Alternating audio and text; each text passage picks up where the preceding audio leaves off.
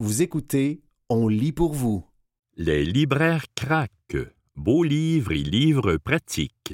Quatre suggestions de lecture des libraires indépendants parues le 23 octobre 2023 dans la revue Les libraires.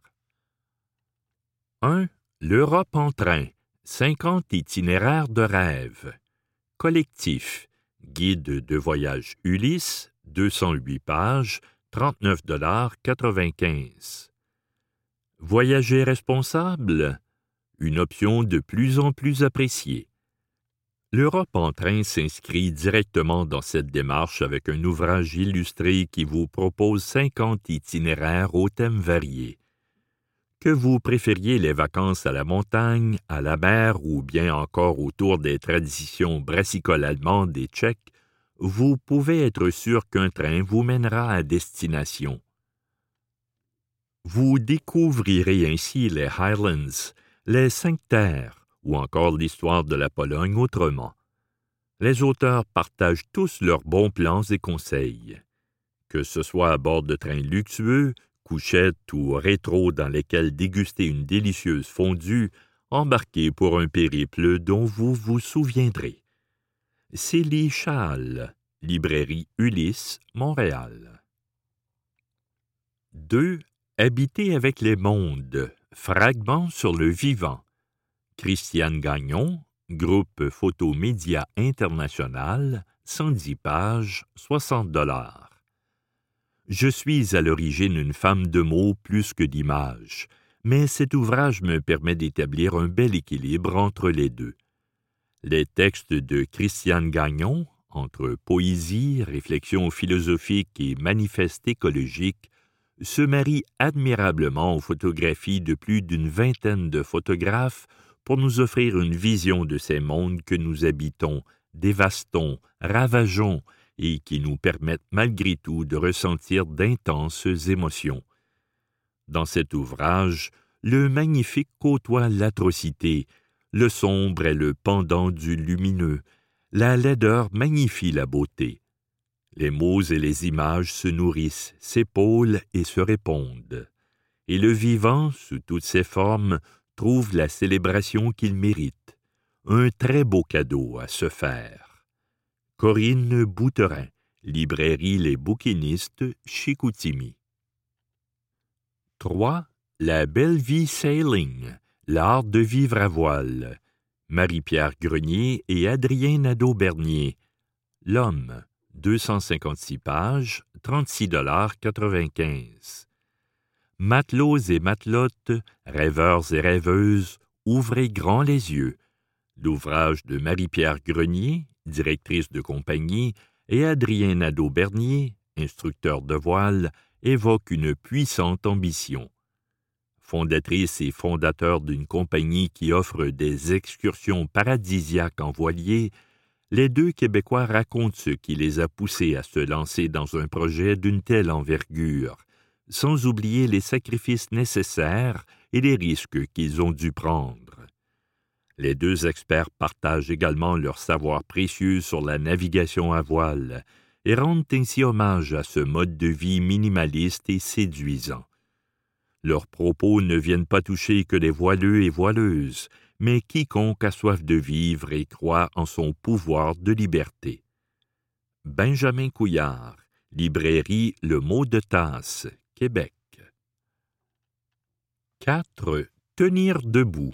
Ariane Arpin Delorme, Béliveau éditeur, 474 pages, 39,95 Tenir debout est un livre qu'il faut impérativement avoir en librairie ou en bibliothèque. J'ose même affirmer que ce livre peut sauver des vies. Ariane Arpin Delorme nous présente des portraits de gens qui ont eu à surmonter des problèmes mentaux, parfois très sévères. Elle démontre de quelle façon ces problèmes ont chamboulé leur vie et les solutions qui leur ont permis de s'épanouir il est certain qu'à différents niveaux de gravité des cas, certains lecteurs pourront s'y reconnaître. Par exemple, si ceux-ci filent un mauvais coton, ils pourront découvrir plusieurs pistes de solutions. Qu'elles soient naturelles, humaines, animales. il est sûr que vous trouverez quelques perches tendues qui pourraient vous permettre de passer à travers. Tenir debout, un livre essentiel. Shannon Desbiens, Librairie Les Bouquinistes, Chicoutimi. C'était Les libraires craques, beaux livres et livres pratiques. Quatre suggestions de lecture des libraires indépendants parues le 23 octobre 2023 dans la revue Les libraires. Carnet d'un rêve lucide. Un texte de Marie-Hélène Croisetière paru le 20 novembre 2023 dans le magazine Curium. À en croire les vidéos sur TikTok et YouTube, tout le monde peut s'entraîner à faire des rêves lucides. Vraiment? Notre journaliste mène l'enquête en pyjama. Depuis quelques semaines, j'applique à la lettre les techniques apprises sur TikTok pour faire des rêves lucides. Plusieurs fois par jour, je compte mes doigts ou je regarde l'heure.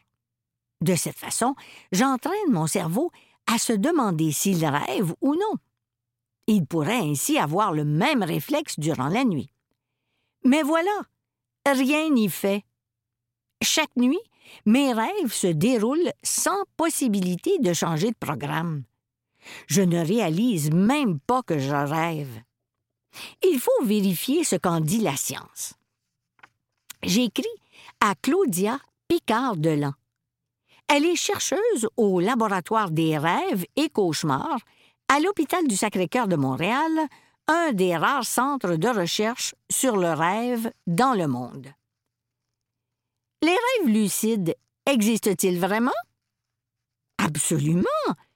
Des rêveurs et rêveuses lucides changent le scénario de leurs songes.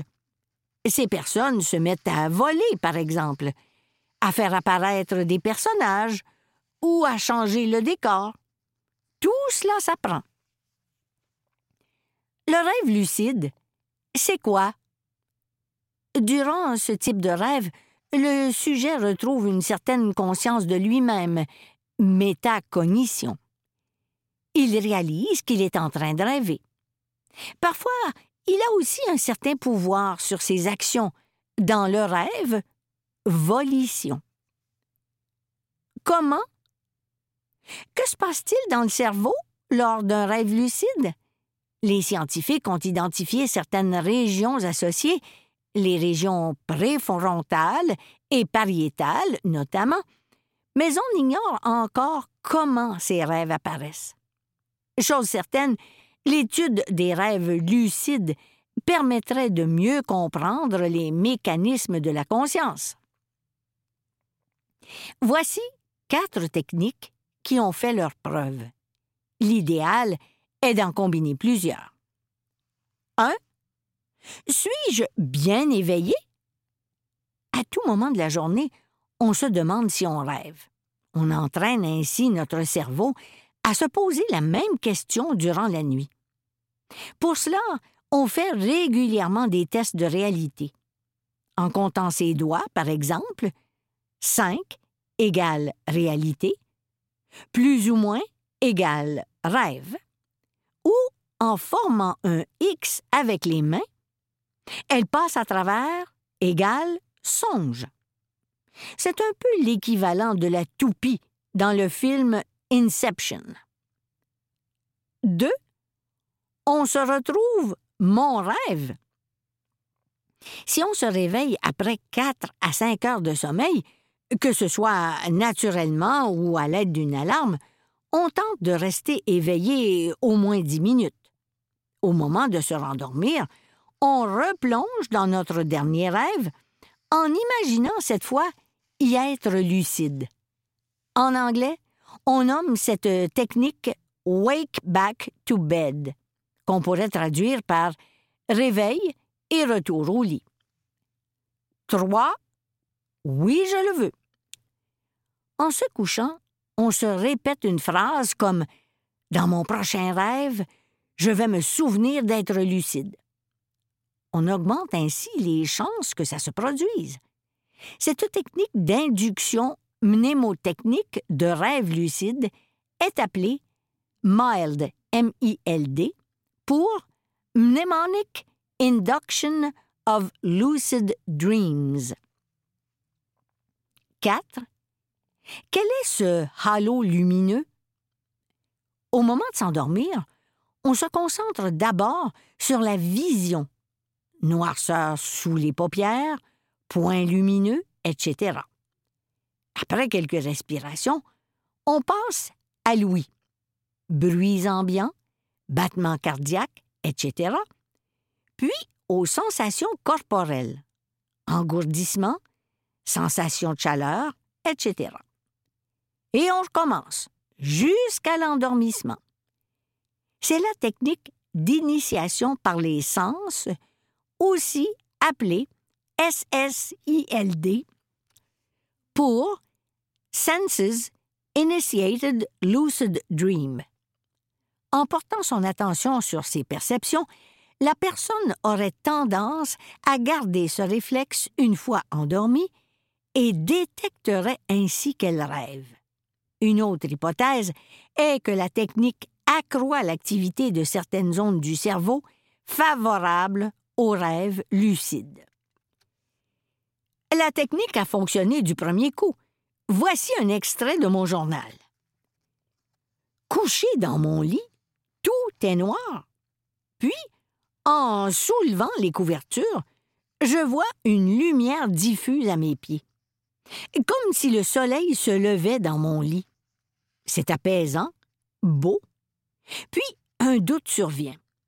Un lever de soleil sous mes couvertures? Bang! Je réalise que je fais un rêve lucide. Mais, oups, l'exaltation me réveille. D'accord, le rêve est plutôt décevant, mais je ferai mieux la nuit prochaine. C'était Carnet d'un rêve lucide, un texte de Marie-Hélène Croisetière, paru le 20 novembre 2023 dans le magazine Curium.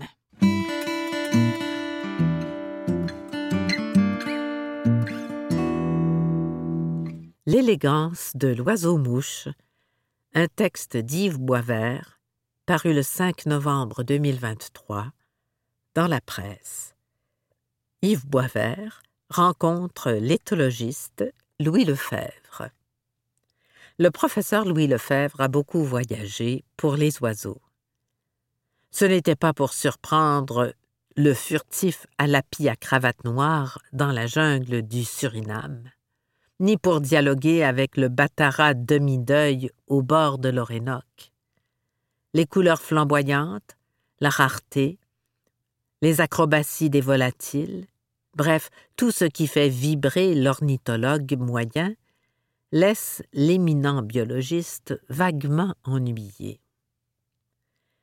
Mon idée d'un dimanche matin n'est pas de prendre mon sac à dos à cinq heures pour aller en forêt. D'abord, c'est beaucoup trop tôt. Et si tu me demandes, c'est quoi cet oiseau, en général, je ne le sais pas. OK. Si elle est à l'envers sur le tronc d'arbre, c'est une citelle, sinon c'est une mésange. Mais ça s'arrête là. Il a beaucoup tripé avec les pigeons du quartier Milton Park, par contre.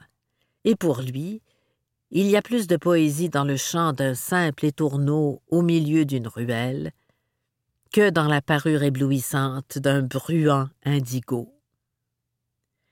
Il y a une magie extraordinaire dans le chant inattendu d'un étourneau en pleine ville. Et quand je vois un goéland au-dessus des maisons, j'ai l'impression d'être au bord de la mer. Ça me fait rêver. Ce qui branche vraiment le professeur Lefebvre, c'est le cerveau des oiseaux. Et s'il a passé des heures et des semaines à courir les pigeons à Montréal et les tourterelles à la Barbade, c'est finalement dans des bibliothèques qu'il en a le plus appris sur l'intelligence des oiseaux. Comment? En plumant, pour ainsi dire, des revues ornithologiques pour colliger des milliers d'exemples de comportements étranges, jamais vus, inattendus. Car aux quatre coins du monde, Et presque derrière chaque buisson, un amateur de oiseaux pointe ses jumelles. Et il note toutes sortes de comportements étonnants qui sont décrits dans des revues sous la rubrique inusité, sorte de faits divers ornithologiques. Les amateurs sont extraordinaires. Ils savent reconnaître ce qui est inusité. Des hérons pêchent avec un leurre. Ils jettent un objet sur la surface de l'eau et attirent les poissons avec. L'expert de ces observations, c'est un médecin qui consacre ses loisirs à ça, dit Louis Lefebvre. Et ce qui est inusité, c'est souvent la manifestation d'une innovation aviaire. Un signe d'intelligence, en somme. Car oui, les oiseaux sont capables d'invention. Certains fabriquent des outils, comme le corbeau de Nouvelle-Calédonie, qui déchire des feuilles de pandanus pour fouiller dans des trous et sortir des larves. Ou le corbeau freux, qui ajoute des cailloux dans un contenant d'eau pour en faire monter le niveau et atteindre de la bouffe flottante. Le géospise, quant à lui, cherche des brindilles pour fouiller dans la terre à la recherche d'insectes. Il lui arrive même d'enlever les feuilles d'une tige de framboisier pour avoir un meilleur outil. Les épines de la tige grattent mieux et ramènent plus d'insectes.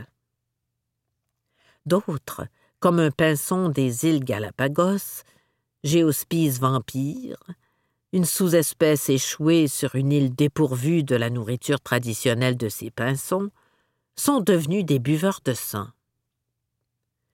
Ils font des plaies sur de plus gros oiseaux maritimes qui vivent en colonie et parfois même se précipitent sur le cadavre de leurs congénères pour en sucer le sang.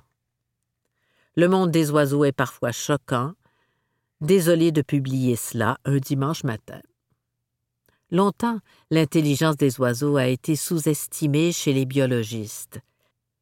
Les avancées de la science des 25 dernières années nous enseignent qu'ils sont au contraire très brillants, parfois beaucoup plus que les mammifères.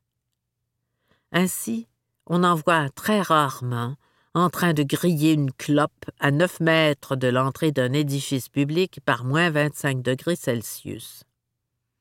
Même l'autruche, parmi les oiseaux les plus stupides qui soient, ne ferait pas la queue cinq heures pour acheter le nouvel iPhone on a tendance, de manière un peu simpliste, à classifier les espèces de manière linéaire, de l'insecte au poisson, au reptile, à l'oiseau jusqu'au mammifère, avec tout en haut Ron de Santis.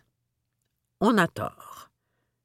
Vous écoutez L'élégance de l'oiseau-mouche, un texte d'Yves Boisvert paru le 5 novembre 2023 dans la presse. L'évolution n'est pas une échelle, mais un arbre avec des branches qui poussent dans toutes sortes de directions. Le corbeau est plus intelligent que bien des mammifères, dit Louis Lefebvre. Mais c'est seulement en 1996 qu'on a redécouvert l'intelligence du corbeau de Nouvelle-Calédonie, dit-il. En 2000, on a réalisé que certains oiseaux ont encore plus de neurones dans leur petit cerveau que certains primates. On commence à peine à découvrir leur cerveau. Louis Lefebvre vient de publier Tête de linotte, Innovation et intelligence chez les oiseaux, chez Boréal, dans un langage tout à fait accessible, le fruit de quarante ans de recherche. Il fait partie de cette génération d'éthologues qui ont pour ainsi dire réhabilité la réputation des buses, simples, doubles ou triples, des linottes et autres poules. Cela dit, comme chez les poissons et les humains, il ne faut pas généraliser.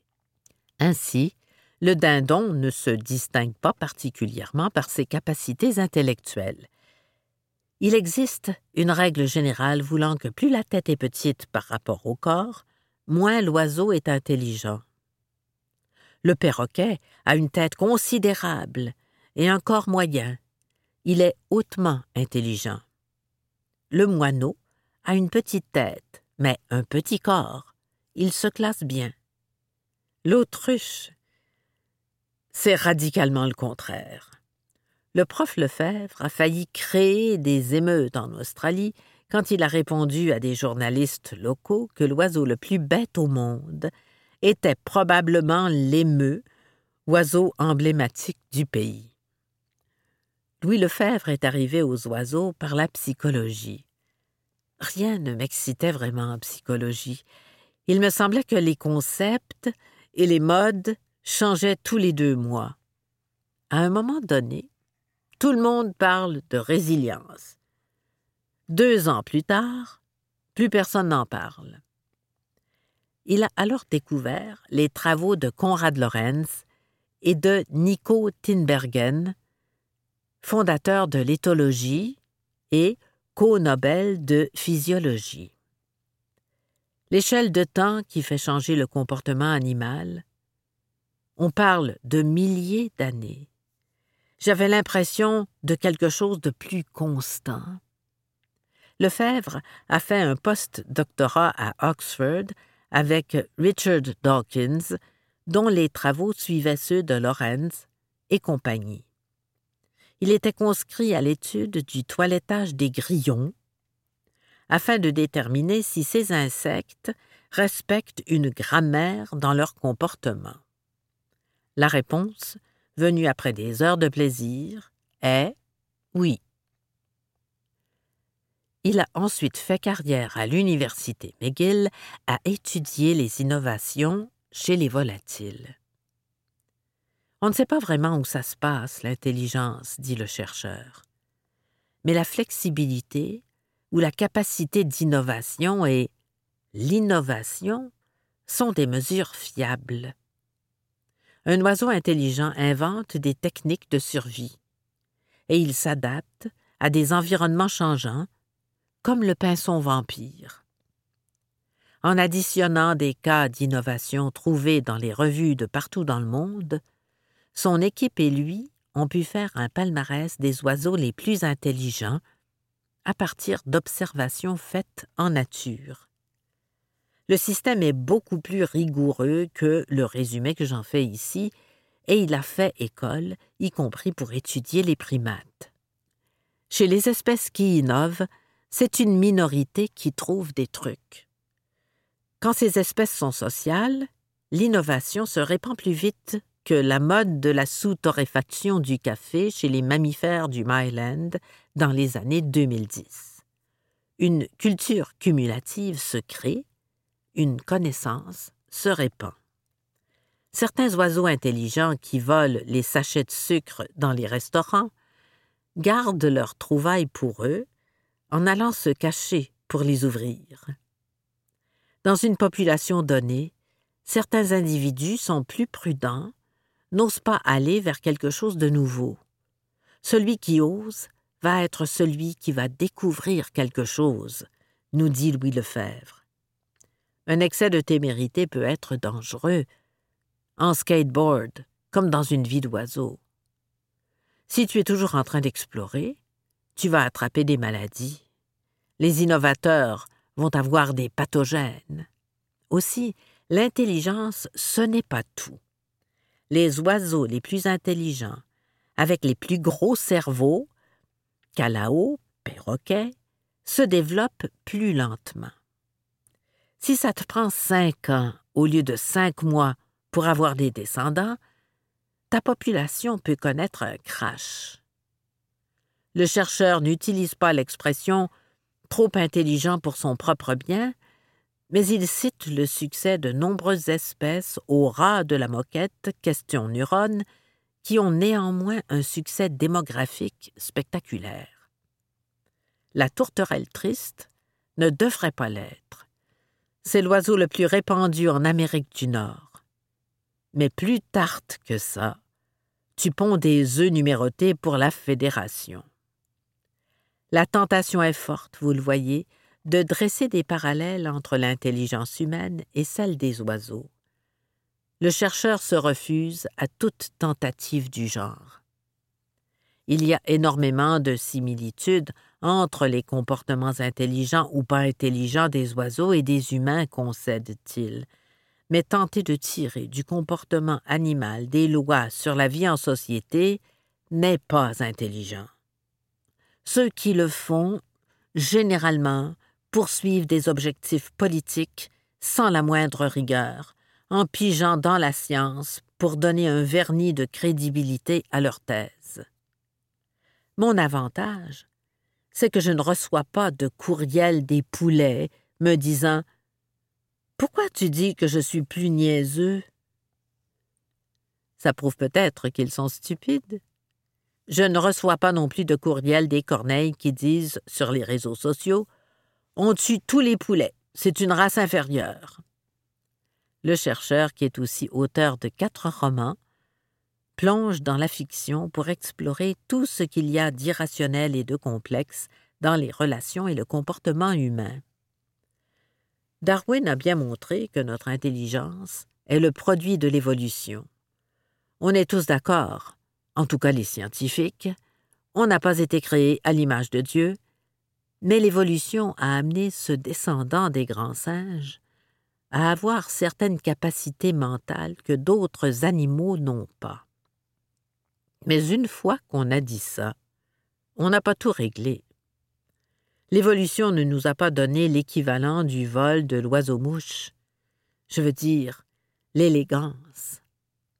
Ça fait juste cent mille, trois cent mille ans qu'on a développé l'imaginaire, le langage, l'abstraction, selon Louis Lefebvre. Il espère que notre intelligence nous permettra de ne pas détruire l'habitat dans lequel elle commence à peine à se déployer. Parce que, dans cinq millions d'années, s'il faut parier sur la survie des humains et des corbeaux, on n'est pas bien sûr de la réponse. Qui est Louis Lefebvre? Né à Montréal en 1950. Il a étudié notamment à Pise, en Italie, et à Oxford, au Royaume-Uni. Il est reconnu comme l'un des principaux spécialistes au monde de l'intelligence des oiseaux. Aujourd'hui professeur à McGill, il a mené des travaux à l'Institut de recherche que l'université possède à la Barbade. Avant son essai Tête de linotte, il a publié quatre romans chez Boréal. C'était L'élégance de l'oiseau-mouche, un texte d'Yves Boisvert paru le 5 novembre 2023 dans la presse.